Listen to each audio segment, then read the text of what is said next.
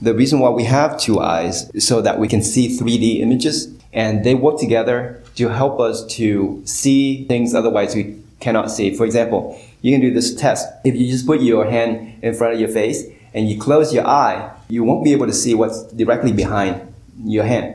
And then you switch the other eye, you only see half of it. Now, if you open your eye, both eyes, you can see kind of what's around what's behind your hand.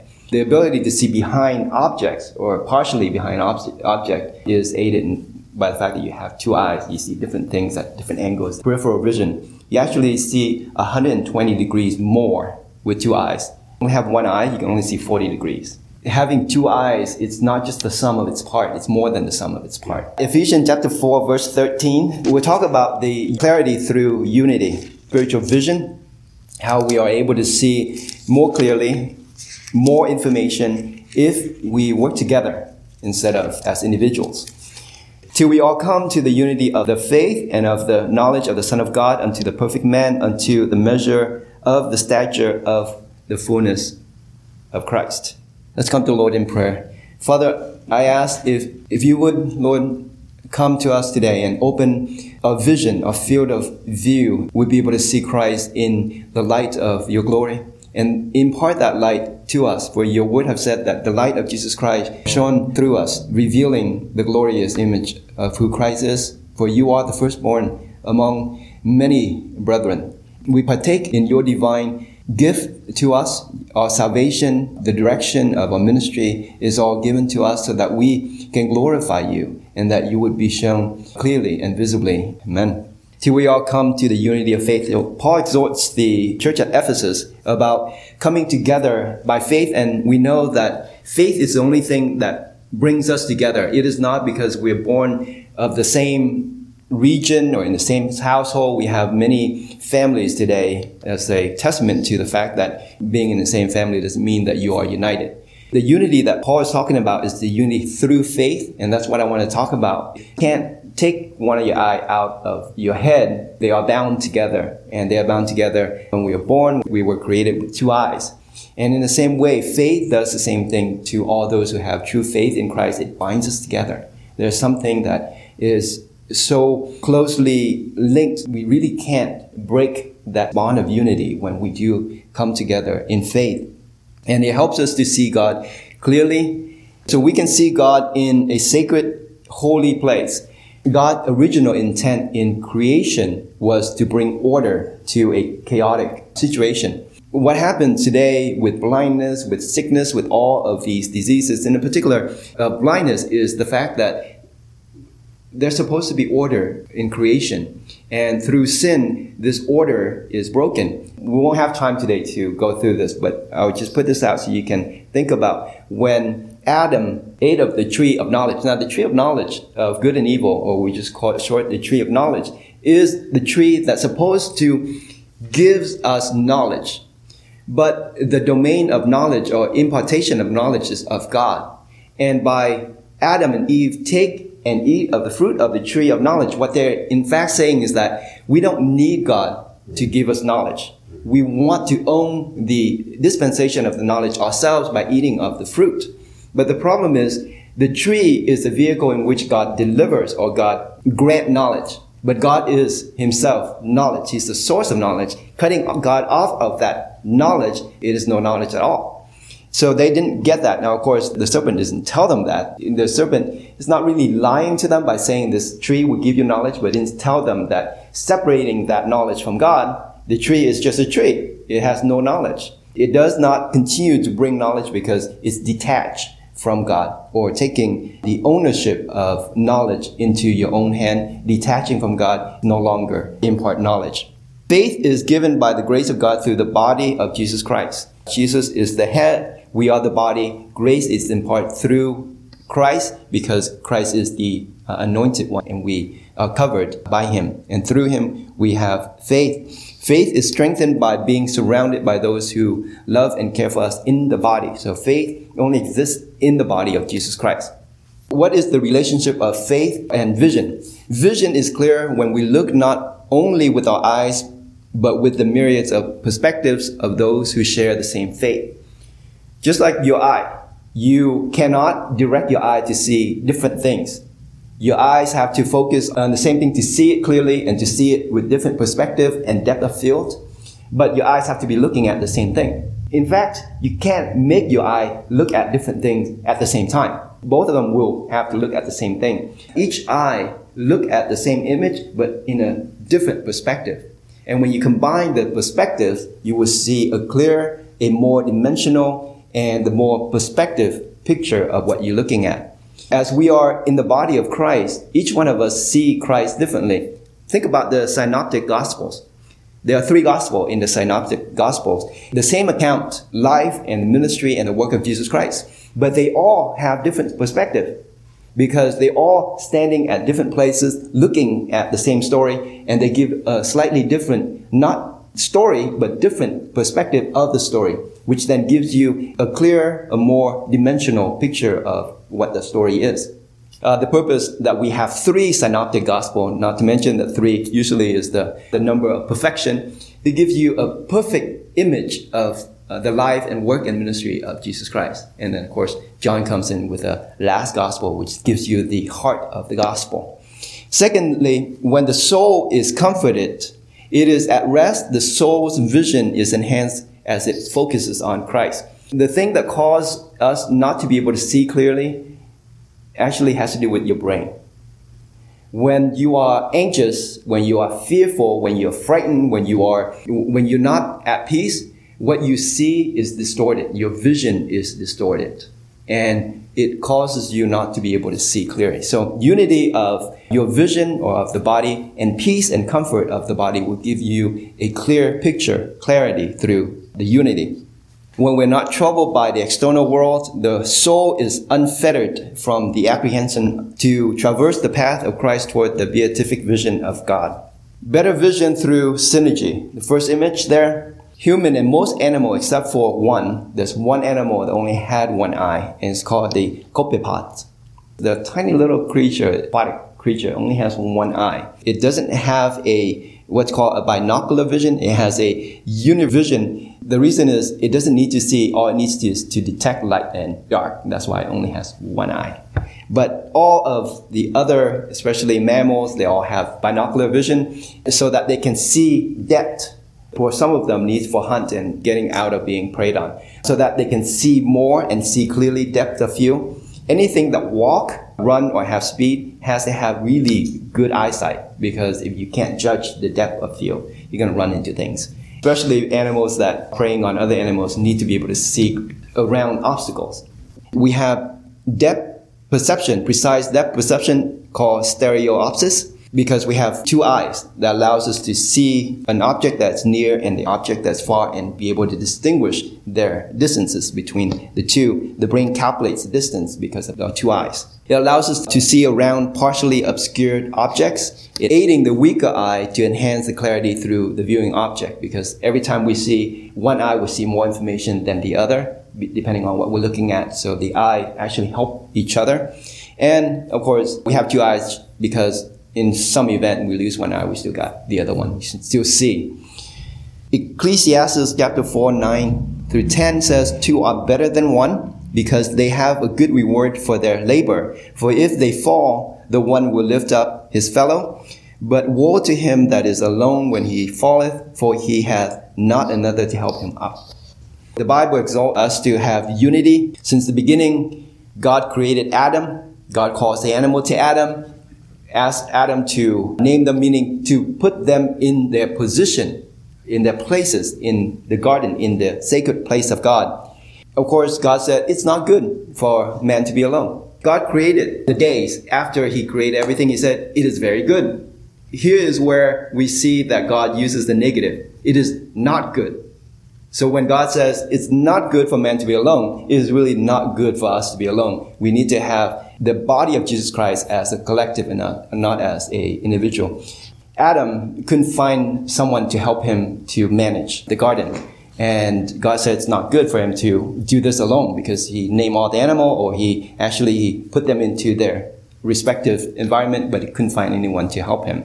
Created Eve, Eve being his co-laborer in the tending to the garden. Bible talks about God being the Godhead of a triune God, meaning a Trinity. Um, even God Himself is Trinity, is a triune God. In this Trinity, the Godhead is perfected.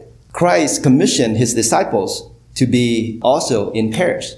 In Mark 6 7, He called unto Him the twelve and began to send them forth by two and two and gave them the power over unclean spirits. I would love to know who got paired up with Judas that would be an interesting to find out. Well, when we get there, we'll know uh, what happened there. We are sent by two because troubles, when divided, are easier to bear. And better awareness of situations when they encounter situation, they have better response to situation, better uh, alternate perspectives in ministry, and comfort and encouragement. Those are some of the benefits of Jesus sent his disciples out by pair clarity through unity. The vastness of God in Christ cannot be comprehended by an individual. The body of Christ is comprised of many individual parts of the body of Christ so that we can all share in our uh, knowledge of who Christ is or who God is in Christ. Unity through faith gives us a better view of Jesus Christ as we share in the faith with each other. In Acts chapter 4, verse 32 to 34, let's look and see how this unity, the church in the beginning, how this unity helped form and shape and launch the church into a new age. Let's take a look at Acts chapter 4, verse 32 through 34. And the multitude of them that believe were of one heart and one soul. Talks about their unity when they come together as the first church. Neither said any of them that all of the things which he possessed was his own. So they disowned all their possession, but they had all things common, and with great power gave the apostles witness of the resurrection of the Lord Jesus. And with great grace was upon them all, neither was there any among them that lacked. The first church came together and they put all their possessions together they did not count any of their possessions to be their own. They shared their possession. And then the scripture ends here with none of them lacked anything. Even though when they shared everything they had, they never lacked because they had the unity, the, the whole is more than the sum of the parts. The first church could not have started if they did not have a unified faith. They trusted one another in Christ more than in their own possessions. The problem with isolation, let me give some problems with isolation. Back to Ecclesiastes 4.10 says that, Woe to him that is alone when he falleth, for he hath not another to help him up. Lack encouragement is one aspect of isolation. Human is affected by the ups and downs of our emotion. The lack of encouragement when we are depressed exacerbate the situation to despair. So when we don't have encouragement, we don't have people with us, the discouragement will grow larger and larger. Eventually, it will envelop us and cause us to be in despair. Think about when you are sad and someone cheer you up. It changes your mood. Or sometimes, sometimes it doesn't do anything. Probably you just get more angry, but at least you now can get angry with someone there. There's something in companionship, even though you're angry, you might be angry, but you're not alone. You're not isolated. You don't feel like you're the only person left in the world. And that feeling is, is such a dark and deep feeling that, that causes to go into deeper despair. Greatest issue that we face in isolation is we can't share the joy. It's not that we're in isolation and when we're sad, when we, we don't have anyone to share our pain with, I think it's even worse when we can't share the joy with anyone. When we discover something and there's no one to share it with. When we find something that brings us joy and we can't share it anyone, that is the greater despair than it is uh, sharing in the sadness. Prolonged isolation causes detachment from others and foster distrust and pessimistic view. Those people who have been in isolation for a long time foster a kind of cynical and scornful view. They share it with other people around them, causing this pool of disparity sharing around. But the agony of our inability to share joy still cannot compare to be yoked with a mawkish and capricious person. We all know how difficult it is living in an environment where anything that you do is being scorned at, laughed at, mocked at. In those situations, I would say it's better to be alone. The greatest danger of being alone is the danger of heresies. No one corrects us. And we head down the wrong path and we don't know it because no one is saying anything. No one challenged our thoughts and our perceived ideas. And without seeing different viewpoints, our singular thoughts become the only source of information and misinformation and can lead to distortion not only of the reality, but distortion of the truth itself. So it's not good to be alone. God said it's not good to be alone. The body of Christ is made of many different parts. There are some parts that need work, but we all need each other. Unity brings comfort. The soul is comforted in unity. We see better when having binocular vision. Many perspectives help clarifying obscurities because if we only have one eye, we can't see around things that obscure our vision. But we ha- have other people around, we can see different viewpoints, allowing us to see through obscure objects. Jesus sent the disciples out by two, allowing them to check each other, to offer different perspective, to help each other, to comfort each other. In 2 Corinthians 1 3 says, Blessed be God, even the Father of our Lord Jesus Christ, the Father of mercies and God of all comfort. The Apostle Paul talks about God being the God of comfort. And the way that God comforts his people is by drawing them together collectively in the bond of faith, in unity. Paul's needs for comfort from his friend, even the great apostle, his loneliness is shown in the letter he wrote to Timothy. He asked Timothy to try and come to him. This is in 2 Timothy 4. He listed the people that left him. Now think about it. The apostle Paul, you would think he has everything he needs. He has God coming to him when he's lonely and in despair. Jesus showed up, said, be of comfort, Paul. Nothing's going to happen to you gives this list, and he said, Demas forsook me and went to uh, Thessalonica because he cared about the world more than he cared about the work of God. And he said, Crescens left me for Galatia, Titus left for Dalmatia, Tychicus left for Ephesus. And he said, Timothy, come, come to me, visit me as soon as you can. Make all effort to come to me. And he said, Oh yeah, bring Mark. You know that guy that I have issues with? Yeah, bring him. I like him now. In his lonely state, Paul is yearning and looking for companionship. And I think it shows clearly in verse 11 when he says, Only Luke is here with me. He's yearning for companionship. We do need, God created us to be in the bond of fellowship in the body. We need one another in the ministry. We cannot go at it alone. Jesus Christ needed comfort. The inner circle came and comforted him. This is in Matthew chapter 26 at the end of that chapter, verses 36 to 37. We see the Lord's own ministry was not in isolation. When he started his ministry, he chose the 12 to surround himself with.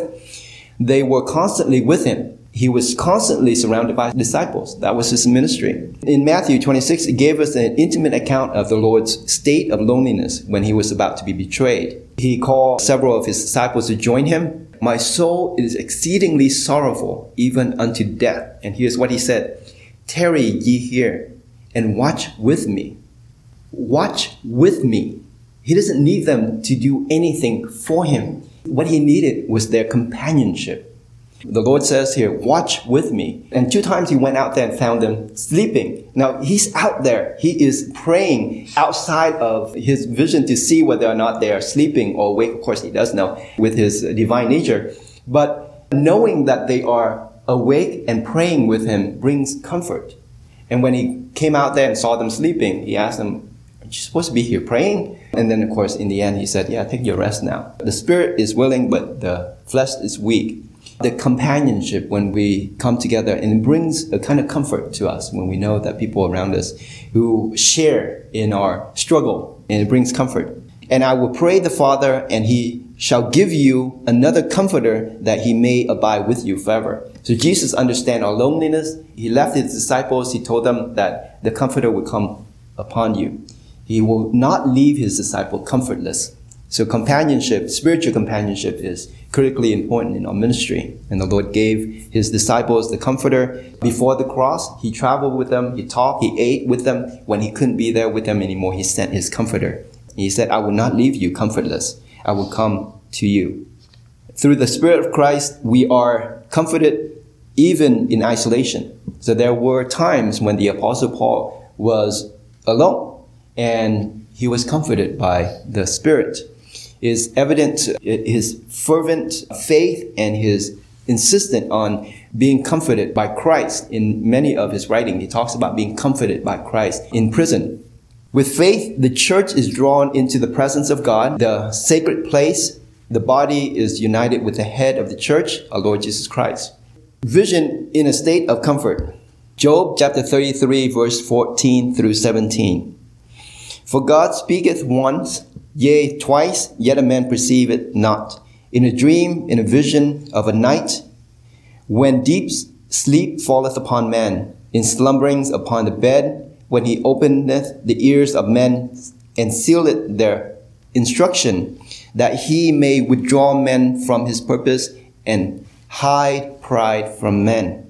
Our souls is filled with anxieties and fear. It cannot see God clearly. God caused a great darkness to fall on Abram. In his awake state, he can't see clearly. So God has to put him to sleep so that he could see the vision of God. And in that vision, God promises the, to Abraham that his seed will receive the promise of God. Abraham received that promise, that vision of God. Stress can cause detrimental effect on your body. Anxiety, when we awake, we're filled with anxiety sometimes, is known to have an effect on our vision. When you are afraid, when you're in fear, what happens is your pupil, it dilates because it wants to open up and let more light in.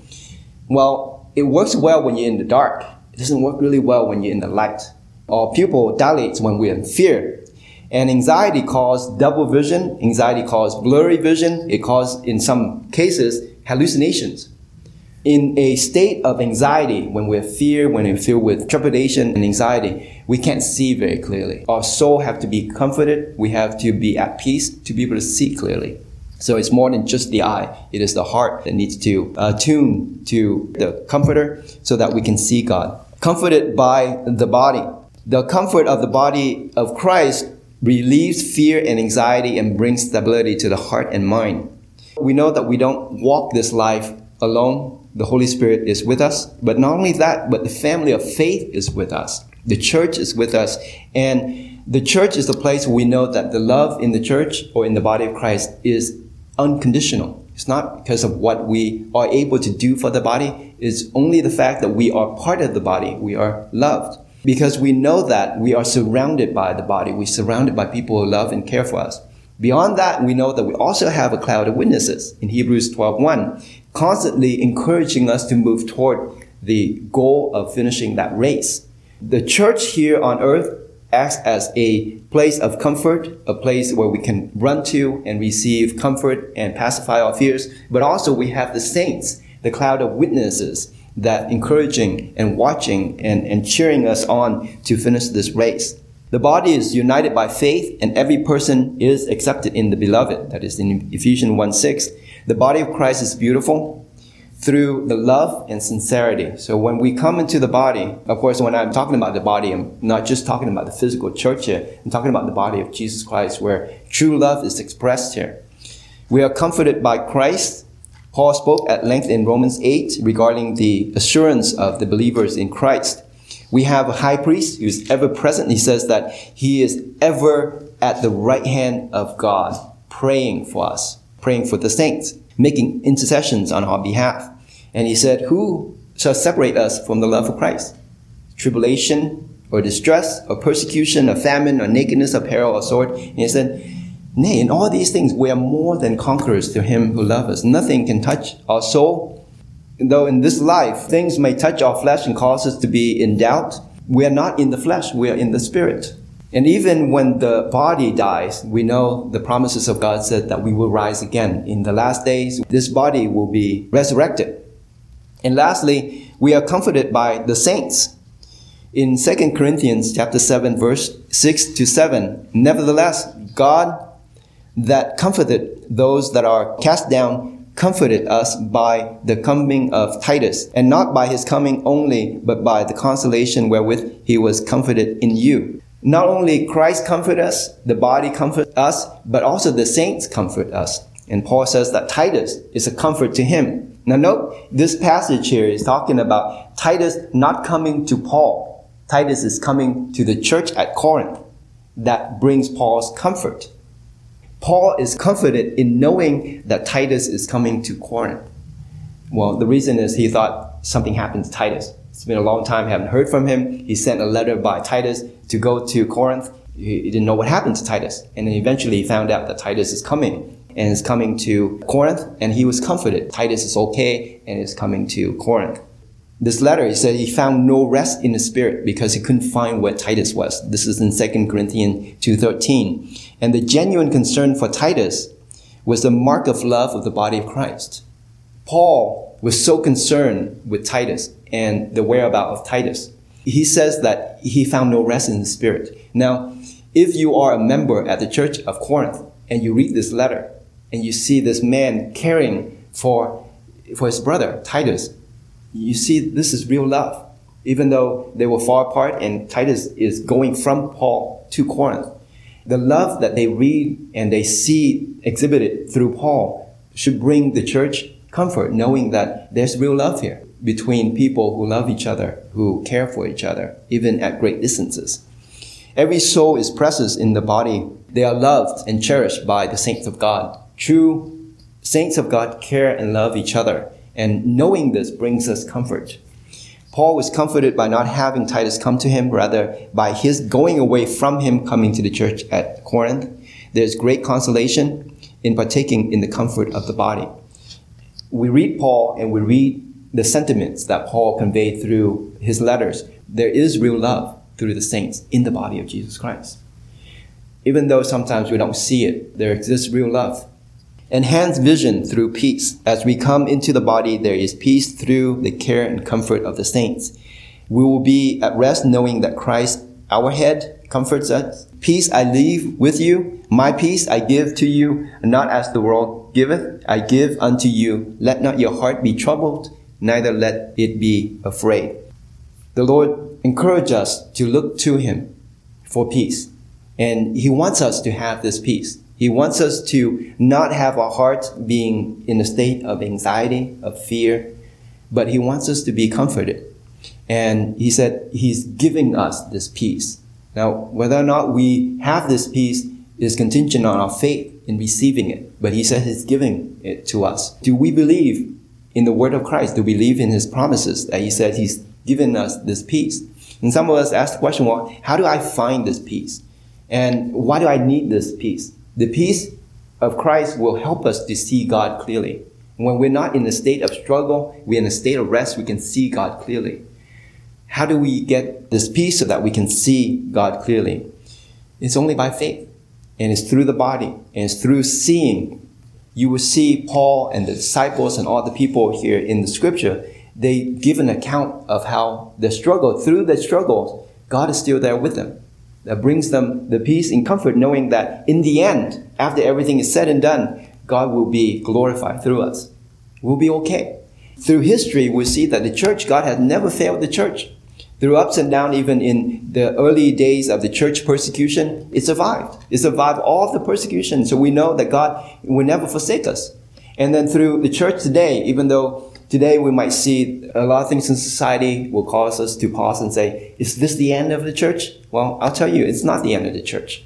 The church will triumph. The church, the fads, uh, the current trends will come and go, but the church will constantly be there after all these things have come and gone. The church will still be here and it will still th- thrive and will, body of the saints will continue to work together and comfort each other in difficult times.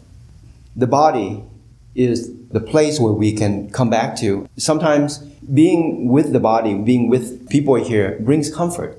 Even if it's only a few hours, brings tremendous comfort in knowing that you know we struggle through our lives and our faith and there's a time when we come and, and meet God together, it brings comfort. That's how we can see God. We can see God through each other, through the body, and through the unity of the body. Lord, we thank you for the body. We thank you for your body, wherewith you are the head of this body. Give us wisdom and the knowledge, the direction. It is you, Christ, that sees the world and that we respond to the vision that you see through us and that we respond to that for we are your hands and your feet and we, we long to do what the vision of God is shown in this body. So help us, Lord, in the coming days ahead as we bind together as the body of Jesus Christ in seeing together the vision of God and to come closer to that knowledge of who you are and your will and our responsibility toward completing that, that will that you have for the body of Jesus Christ. In your name we pray. Amen.